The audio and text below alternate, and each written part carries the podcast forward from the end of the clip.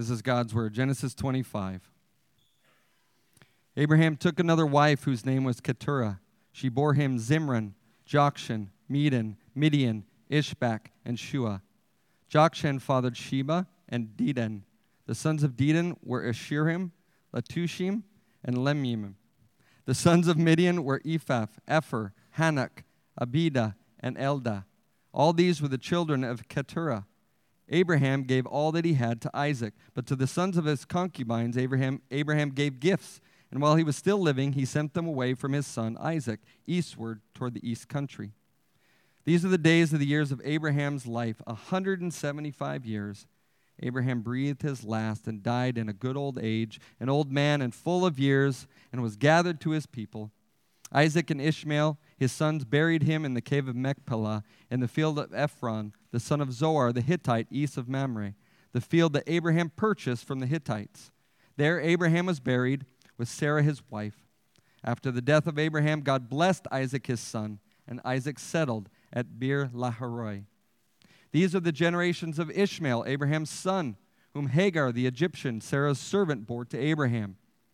These are the names of his sons of Ishmael, named in the order of their birth Nebaioth, the firstborn of Ishmael, and Kedar, Adbeel, Mibsam, Mishma, Dumah, Massa, Hadad, Tema, Jetur, Naphish, Kedemah.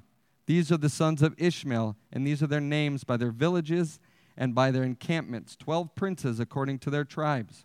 These are the years of the life of Ishmael, a 137 years. He breathed his last and died and was gathered to his people. They settled from the Havilah to Shur, which is opposite Egypt in the direction of Assyria. He settled over against all his kinsmen. These are the generations of Isaac, Abraham's son. Abraham fathered Isaac, and Isaac was 40 years old when he took Rebekah, the daughter of Bethuel, the Aramean of Paddan-aram, the sister of Laban, the Aramean, to be his wife. And Isaac prayed to the Lord for his wife because she was barren. And the Lord granted his prayer, and Rebekah, his wife, conceived. The children struggled together within her, and she said, If it is thus, why is this happening to me? So she went to inquire of the Lord. And the Lord said to her, Two nations are in your womb, and two peoples from within you shall be divided. The one shall be stronger than the other, the older shall serve the younger. When her days to give birth were completed, behold, there were twins in her womb. The first came out red, all his body like a hairy cloak, so they called his name Esau. Afterward, his brother came out with his hand holding Esau's heel, so his name was called Jacob. Isaac was 60 years old when she bore them. When the boys grew up, Esau was a skillful hunter, a man of the field, while Jacob was a quiet man dwelling in tents. Isaac loved Esau because he ate of his game, but Rebekah loved Jacob. Once, when Jacob was cooking stew, Esau came in from the field and he was exhausted. And Esau said to Jacob, Let me eat some of the red stew, for I'm exhausted. Therefore, his name was called Edom. Jacob said, Sell me your birthright now. Esau said, I am about to die. Of what use is, is a birthright to me? Jacob said, Swear to me now. So he swore to him and sold his birthright to Jacob. Then Jacob gave Esau bread and lentil stew, and he ate and drank and rose and went his way. Thus Esau despised his birthright. Amen. This is God's word. Yes. We, uh, as a church, have been going through the book of Genesis over the past, uh, since we st- at the start of the year, we've arrived at chapter 25. Some weeks we've gone very in depth into some of the, uh, uh, the stories there. Sometimes we've took a broader picture, and today we are just going to um, take a broad brush stroke. There's no way we're going to go through every name, so breathe, breathe out. That's not happening. But we will pick out some points. The advantage I've got is this I'm already 10 chapters ahead in my prep in this book. And so I know what's coming, as so do many other mature Christians who have read Genesis before. But lots of people in this room don't know what's coming. And so I'm just going to give you a, little snapshot as we turn our focus on, in the next few chapters onto um, Jacob specifically. But before we do that, let's remember what sounded maybe boring to some of us there with list of names is actually God's breathed out word. He has given that to us for our benefit, so let's ask Him to help us. Let's pray. Lord, we love you. We thank you for the words. We confess when we get to passages like this on our own, we tend to just skip past if we even bother looking at all. And forgive us, Lord, for we know that every single word that you have given to us is worthwhile, brings glory to your name, and leads us to honor the Lord Jesus Christ. So just uh, be with us this morning. Help us think clearly, I think biblically, and to leave this room more determined to follow you than when we entered it. And we ask this, Lord, in Jesus' name. Amen. So, um, very difficult uh, Rachel said, Have you got any points for the kids? The kids this week? I said, Not particularly, no. Uh, it's not like a New Testament epistles where we can have four P's or, you know, and all this. So we're just going to work through it quite um, br- uh, briefly. Uh, first, I want to look at um, the death of a spiritual giant. So, Abraham, we all know Abraham. We've been following Abraham for a while now. We read in verse 8 that Abraham dies. And there's a little phrase in verse 8, and it says, He was gathered to his people. That is a phrase used time and again in the Old Testament. In um, verse 17, it will be used about Ishmael when he dies. It's used again in Genesis 35, verse 29, when Isaac dies. It's used again when Jacob finally dies in 49, uh, on verse 33. It's used when Aaron dies in Numbers chapter 20, and it's used um, when Moses dies in Deuteronomy 32 50. So, what does this little phrase mean? He was gathered to his people. We probably wouldn't even notice that unless I brought it to our attention this morning. Well, let me tell you what it means. It means this being gathered to your people is something that occurs after death. So, being gathered to your people is not like an Old Testament expression for dying. Okay? These men died. We read Abraham today dies, and they're gathered to their people. In other words, they're gathered to their brothers and sisters in Christ. So, without even thinking very hard about it, in this text, we already see that the Bible clearly teaches that there is eternal life after death for every member of the human race. When we die, we are either one, gathered to our fellow Christians under the righteous rule of God, or two, gathered to our fellow unbelievers under the unrighteous rule of Satan. As simple as that. That's how stark the Bible puts it. In life and death, we go to glory or we go to hell. But either way, after death, we all live on. It's not the end. Our forefathers fully believed this. They fully believe that after our physical death, we still will exist. And so Abraham dies, major figure, goes to be with the Lord. Now, the death of Abraham, however, does not mean the death of God's promises to him and his people, because not even death can thwart the promises of God. Now, um, Somebody asked me a question recently, a really happy one. Um, what will happen to 20 schemes if you die? Uh, it was Miriam, it wasn't. Uh, but, well, what if I die? What will happen to 20 schemes if, you know, Sharon dies? Probably be quieter. What if 20 schemes, true story, there you go, see? What if 20 schemes went bankrupt tomorrow? What would that mean for the purposes of God in the schemes of Scotland?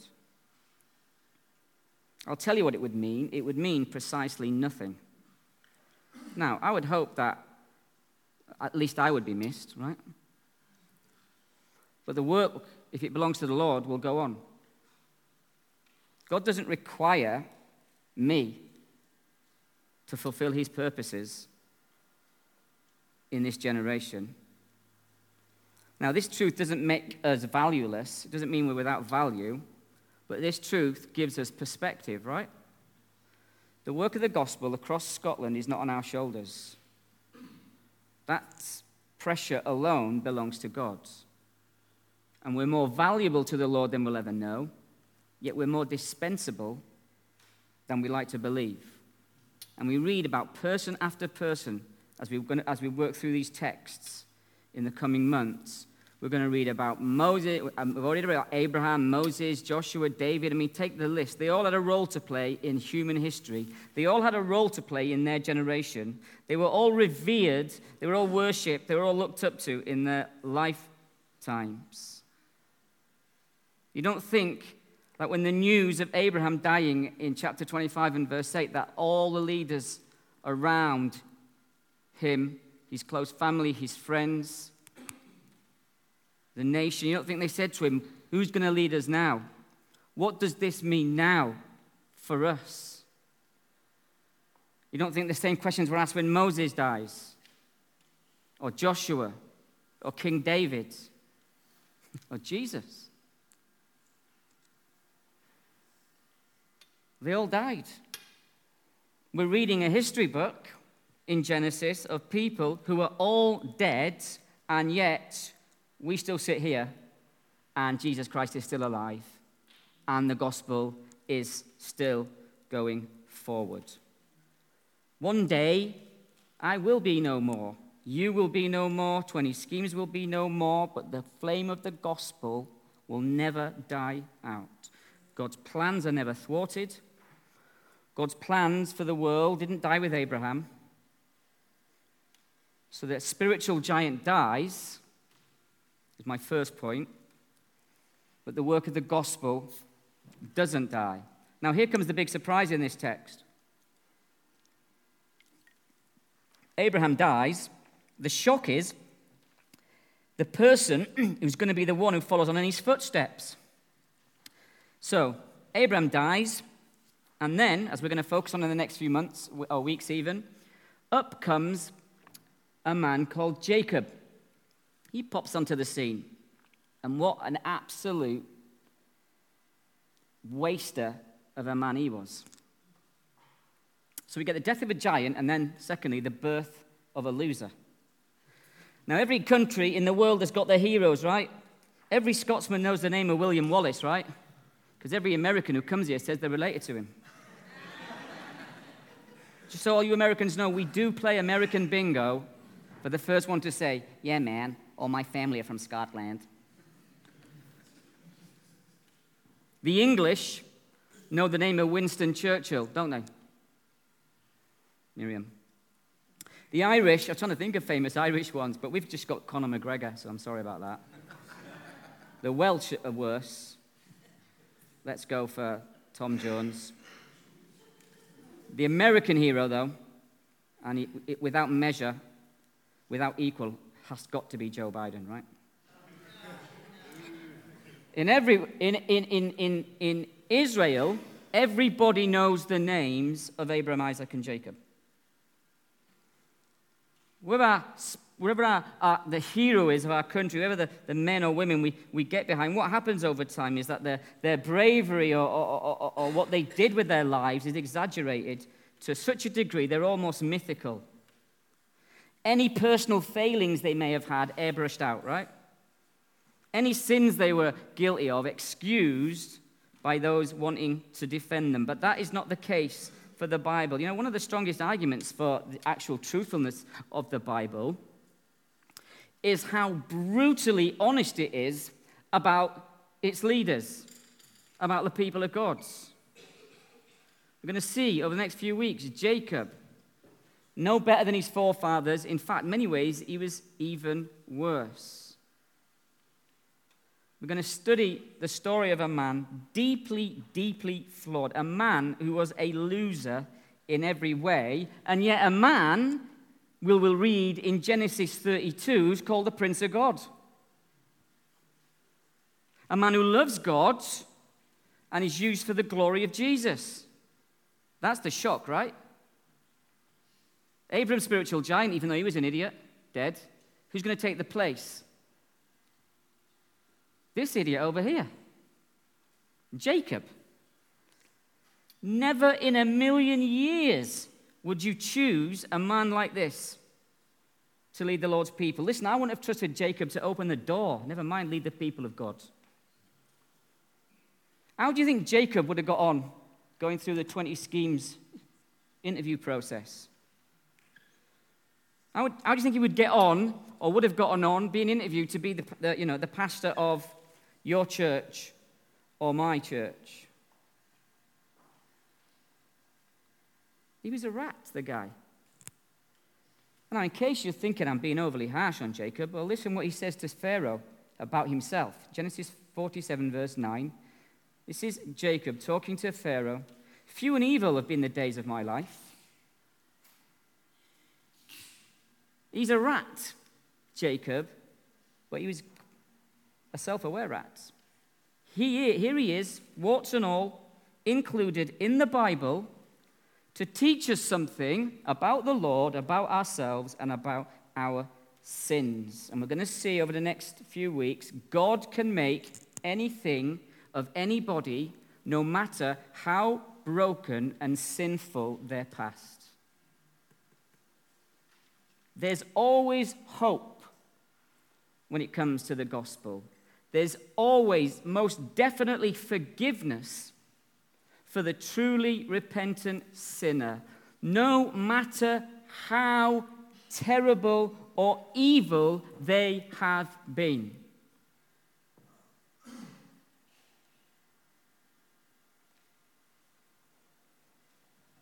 You know, often people read the Bible stories. I mean, I've heard many, many kids talk on David and Goliath. You know what? You know, children, in this story, you know, we're like David fighting the spiritual Goliaths in our lives, and you know, we just got to throw stones at people or, or something, right? Listen, that's not how the Bible works. It's not how it works when we move from Genesis 25 forward. We should leave Genesis 25 and the rest of Genesis thinking,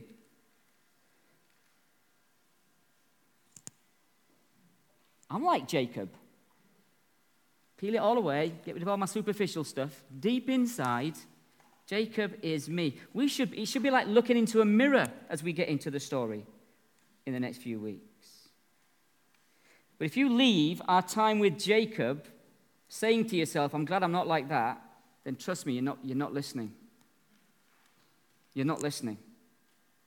We ought to leave a text, we ought to leave a character like De- Jacob when we come across him and we ought to be crying out to God, saying, Lord, help me, because I am so much like this dude. I could be this dude.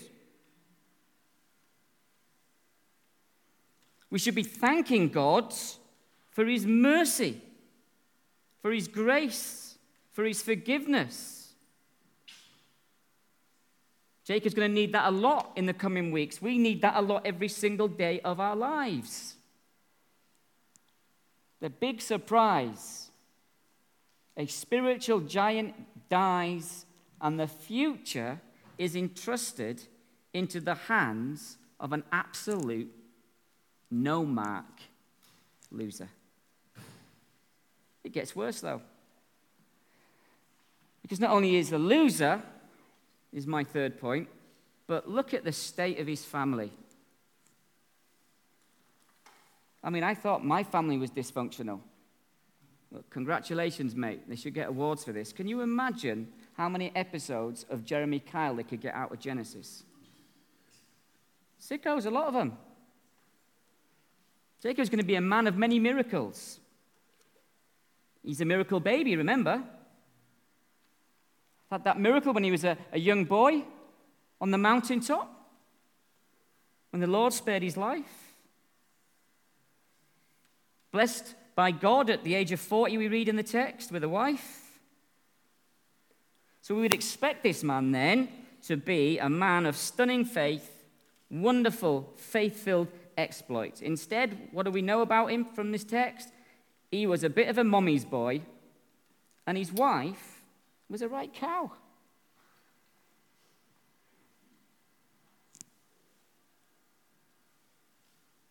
Look at verse uh, 23. And again, I'm shifting through the gears here, but it will come, it will become clear as we go along. Verse 23 God reveals to Isaac and, and Sarah that she's going to give birth to two sons. These two sons, we're told, will live at war with one another. The younger will be stronger than the eldest. And that's why Esau was Isaac's favorite child, and Jacob was the apple of his mother's eye. At verse 28. We read Isaac loved Esau because he ate his, of his game, Rebekah loved Jacob.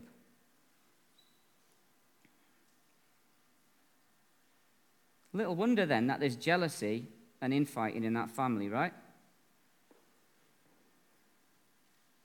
Isaac and Rebekah ruined these lads. They had no chance even from the point they were born. Straight plate with. Uh, We all know to some degree or another the playing favourites in the family game, right? And where that leads. Absolute, total, and utter dysfunction. And we're going to see it. We're going to see it played out. What we do, I was saying to somebody the other day, what we do to our kids is criminal. Those of us, we come from dysfunctional families, who came from dysfunctional families, and then we somehow think that gives ex- us an excuse to produce dysfunctional families. Now, the frightening thing about this account, and this is the, not, well, not the frightening thing, the bizarre thing, the, the, the scandalous thing, the outrageous thing about all of this is that Isaac and Rebekah, remember at this point, were genuine Christians.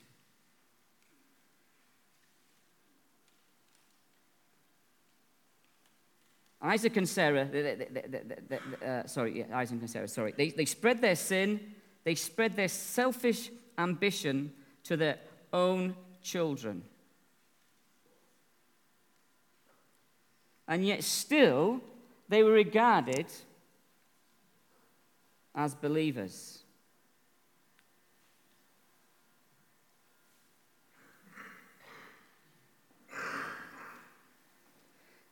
Now, I was thinking about this text, and this is not, I'm going to get, I'll, I'll make a little application about families, but let me be clear. Families has got nothing to do with this text. This is just me making a side point, all right? You're going to forgive me a little wander. Um, but it has got me thinking about how we're raising our children. We've got to treat, as, as Christian parents, I know not all of us are parents here, but we've got to treat all of our children with the same love and care. Because our children are born sinful enough without us giving them a helping hand, right? But what's, what's interesting, I'm reading this. You're reading Isaac and, uh, uh, uh, and Sarah, godly, faithful in the main saints, and yet they could have done with getting on a parenting course, couldn't they?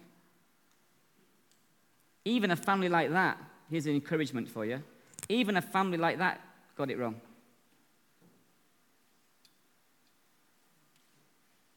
As we see in their family life, they lie, they manipulate one another. I mean, it's really ugly.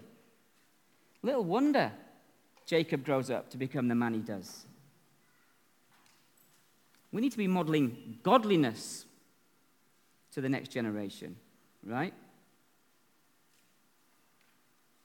It is generally, but not always true, in my pastoral experience, that those that children reared in an environment not of sinlessness, but of openness and encouragement and forgiveness, they rarely walk away from the Lord. It can happen from time to time, there's no doubt about that, right?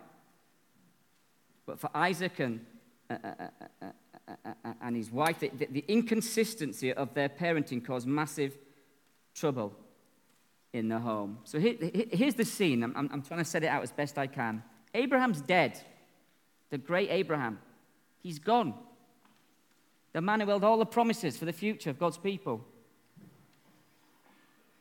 Now we're going to trace the story of Isaac, born in this dysfunctional family, barely, I mean, doing one another out of everything they could. Sneakiness was horrific.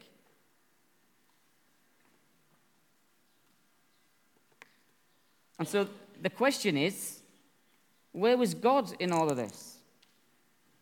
If God's truly in control of everything, then why is He letting all this stuff happen, right? That's the, that's the question we should be asking from this test, text. And that leads to my final point. which is my final point of application. God's purposes in this world do not work out the way we plan them to.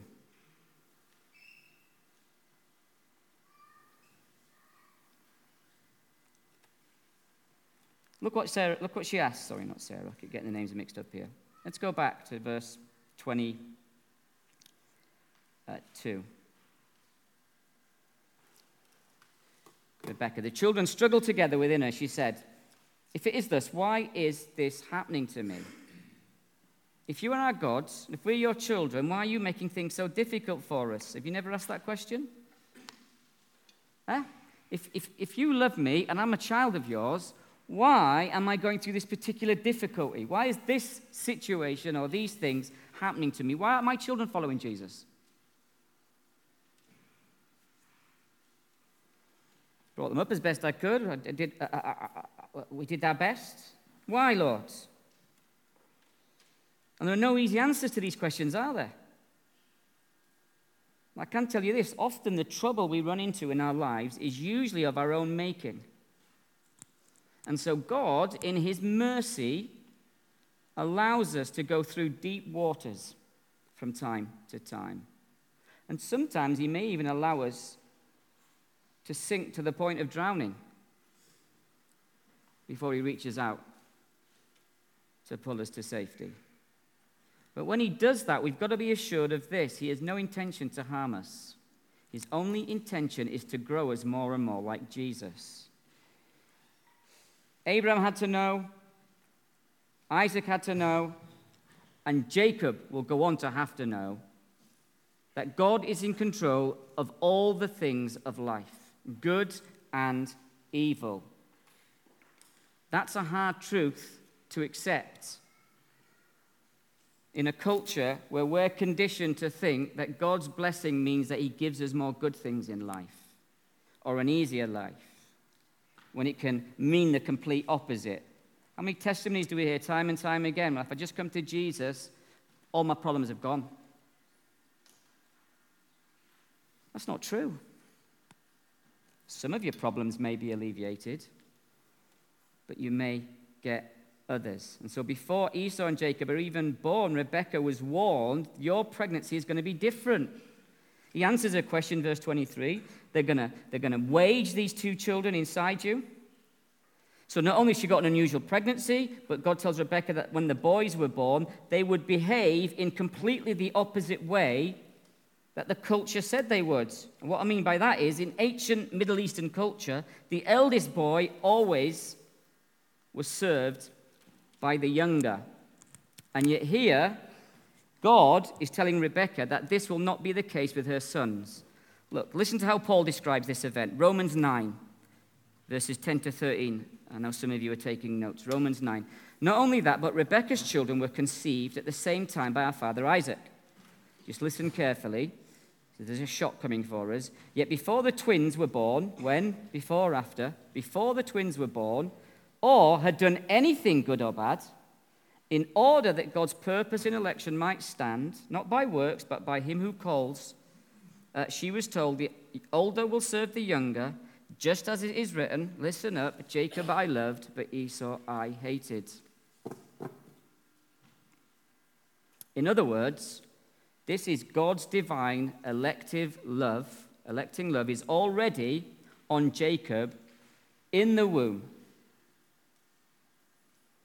And so the big question is why God chooses Jacob to be in the line of promise. Why not Esau? You've read it there from Paul. They'd not been born, they'd done neither good nor bad.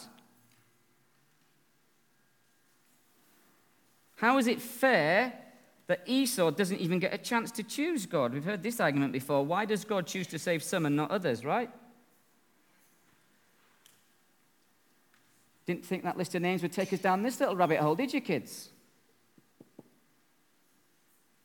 Well, it's clear in Scripture Jacob and Esau's futures are already determined before they even come into the world. Many Christians hate this doctrine. And we're not the only generation to ask why. Again, Romans 9. Verse 14 to 18. This is Paul answering his own question. What shall we say? Is God unjust? No, not at all. For he says to Moses, I'll have mercy on whom I have mercy, I'll have compassion on whom I have compassion. It does not, therefore, depend on human desire or effort, but on God's mercy. The scripture says to Pharaoh, Pharaoh, sorry, I raised you up for this very purpose, that I might display my power in you, that my name might be proclaimed in all the earth. Therefore, listen up, God has mercy on whom he wants to have mercy, and he hardens whom he wants to harden. I bet you didn't have that for your wedding text, did you? Fascinating to me that pro abortionists always jump to defend the mother's right to choose. Right? Her body, her choice. And yet, we struggle to comprehend that God can do whatever He likes with His creation. His creation, His choice, then, right? That's the argument. Abraham dies. God's people left wondering what the plan is. Along comes an idiot, a liar, a cheat. We wonder what God's doing. He comes from a messed up, chaotic family. We wonder how is God going to bring anything good out of this chaos? Then we learn that God loves Jacob and not Esau, and that's before they're born. So, is God just? Is God fair? Is not the right question. In the words of uh, Mark Schenck, who liked to say this, this phrase, that's not the right question. This is the question you should ask. The question is Is this doctrine true? Is this what the Bible teaches? Does it matter whether you like it or not? Does it matter whether you're feeling it or not? Is it true? And some of us are scandalized by this doctrine. But trust me, you'll be more scandalized when you get to glory and you discover the kind of people that God has saved. We're going to find out that convicted rapists who turned from their sin and trusted in Jesus will one day enter glory. While the sweet little old lady who lives three doors down from us, who's never harmed a soul in her life, but refuses to bow the knee to Jesus, will go to hell. Oof.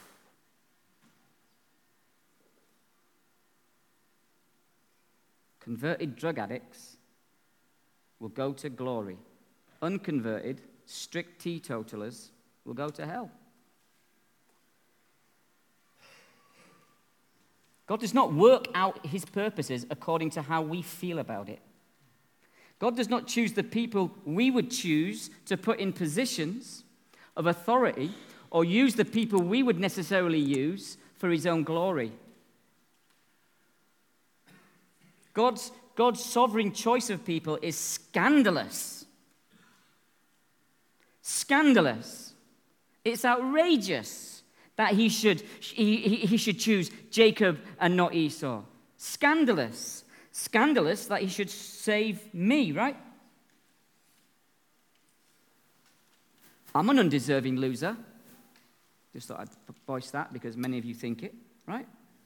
That God chose to save. If you're a Christian in this room, if you've truly understood the gospel, if you've understood your sin condition before you got saved, and then understood what God has saved you from, despite the person you really are, you would have no problem whatsoever accepting this.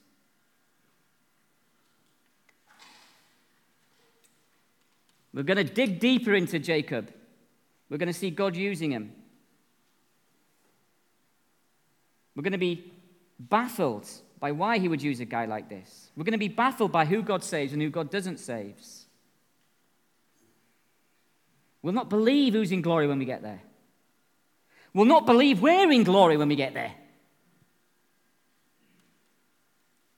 If you're paying attention, then this leads us to another reasonable question, and it's this if God has already chosen all of these people, then why bother with evangelism, right?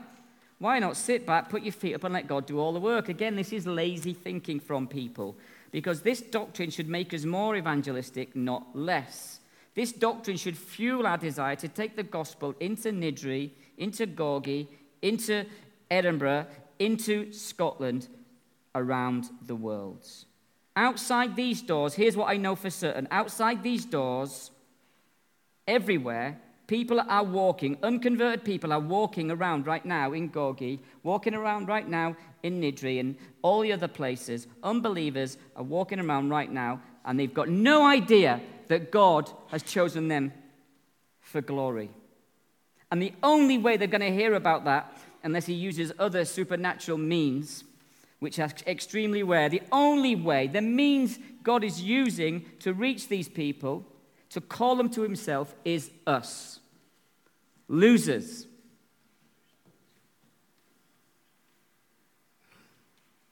Paul says in 1 Corinthians 1:21, he reminds the Christians there, since in the wisdom of God the world did not know God through wisdom, it pleased God through the folly of what we preach to save those who believe. That means we evangelize everybody in the sure and certain hope of God's power to save. So you shouldn't get angry about the doctrine of God's sovereignty. You shouldn't get angry that God chose Jacob uh, uh, uh, and not Esau. You should be humbled by this doctrine. Because we are only saved, we only see the truth, we only understand the truth of what's being taught here this morning because God granted that to us. Left to our own devices, honestly, honestly, answer truthfully, left to your own devices, how would your life turn out? We lie to ourselves all the time. No, I'll be better next year. Just get this job and that. Just get this and do that. I'm going to have a kid with the missus and that, and that'll sort my life out. And blah, blah, blah. blah. And we lie. We'll move house. We'll paint it a different color and that, because that, you know, that'll stop me being mental. Because I've painted my house blue instead of grey. Left to our own devices, we're all Jacobs. We trash everything. Paul says, listen, 1 Corinthians 1 26. For consider your calling, brothers. Not many of you were wise according to worldly standards. He said, Remember what you were like before you were saved. That's what he's saying. Not many were powerful, not many noble. God, cho- listen, God chose what is foolish in the world to shame the wise. God chose what is weak in the world to shame the strong. God chose what is low and despised, even the things that are not, to bring nothing to nothing things that are, so that no human being might boast in the presence of God. And because of him, you are in Christ Jesus, who became to us wisdom from God, righteousness, sanctification, and redemption. So that, as it is written, let the one who boasts boast in the Lord. You want the short form for that? We're nothing without the Lord. We were nothing before the Lord found us, and we're only something now because the Lord loves us. Forget judging one another, who you think should be in this church, who should be allowed, who should be a Christian, who shouldn't be a Christian. Get that game played. You shouldn't even be a Christian. I shouldn't be a Christian.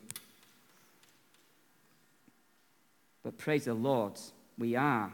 Every one of us, if we're honest, are more, like, are more like sinful Jacob than sinless Jesus. For some reason, known to him, God saves us from hell. Not only that, but Jesus becomes sin so that we might live in eternal glory. We don't deserve it. But here's the promise of the Bible, and it's the promise to all of you here today, whoever you are, whatever you've done. If you will confess Jesus Christ as Lord of your life, if you turn from your sin in repentance and faith, then you too can be saved. You're not too bad to be saved, you're not too good either. You look around this church, you will not believe some of the stories of people who worship here angry, selfish, liars, manipulators, cheats, mentally ill, evil, self righteous, judgmental.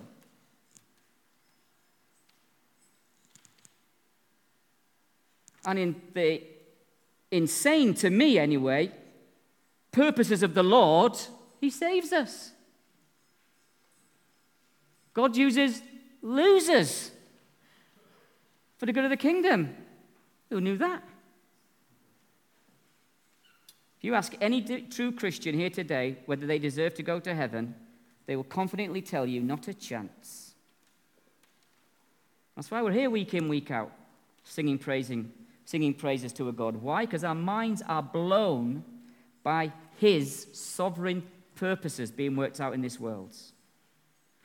And here's how I will end it. If God can work out his purposes through a loser like Jacob, with all the dysfunction of his life and his family, then there is hope for all of us. You can't fall too far from God, but he cannot come and pull you out of your hole. Listen, it's a madness what God is doing in Genesis 25 and all the way through the Bible. It's a madness what God is doing in this church and churches all around the country and all around the world. But gra- listen, keep a hold of Jesus this morning with both hands. Keep a hold of Jesus. Stay humble and keep sharing the gospel with every single soul that you meet. Amen. Amen. Amen.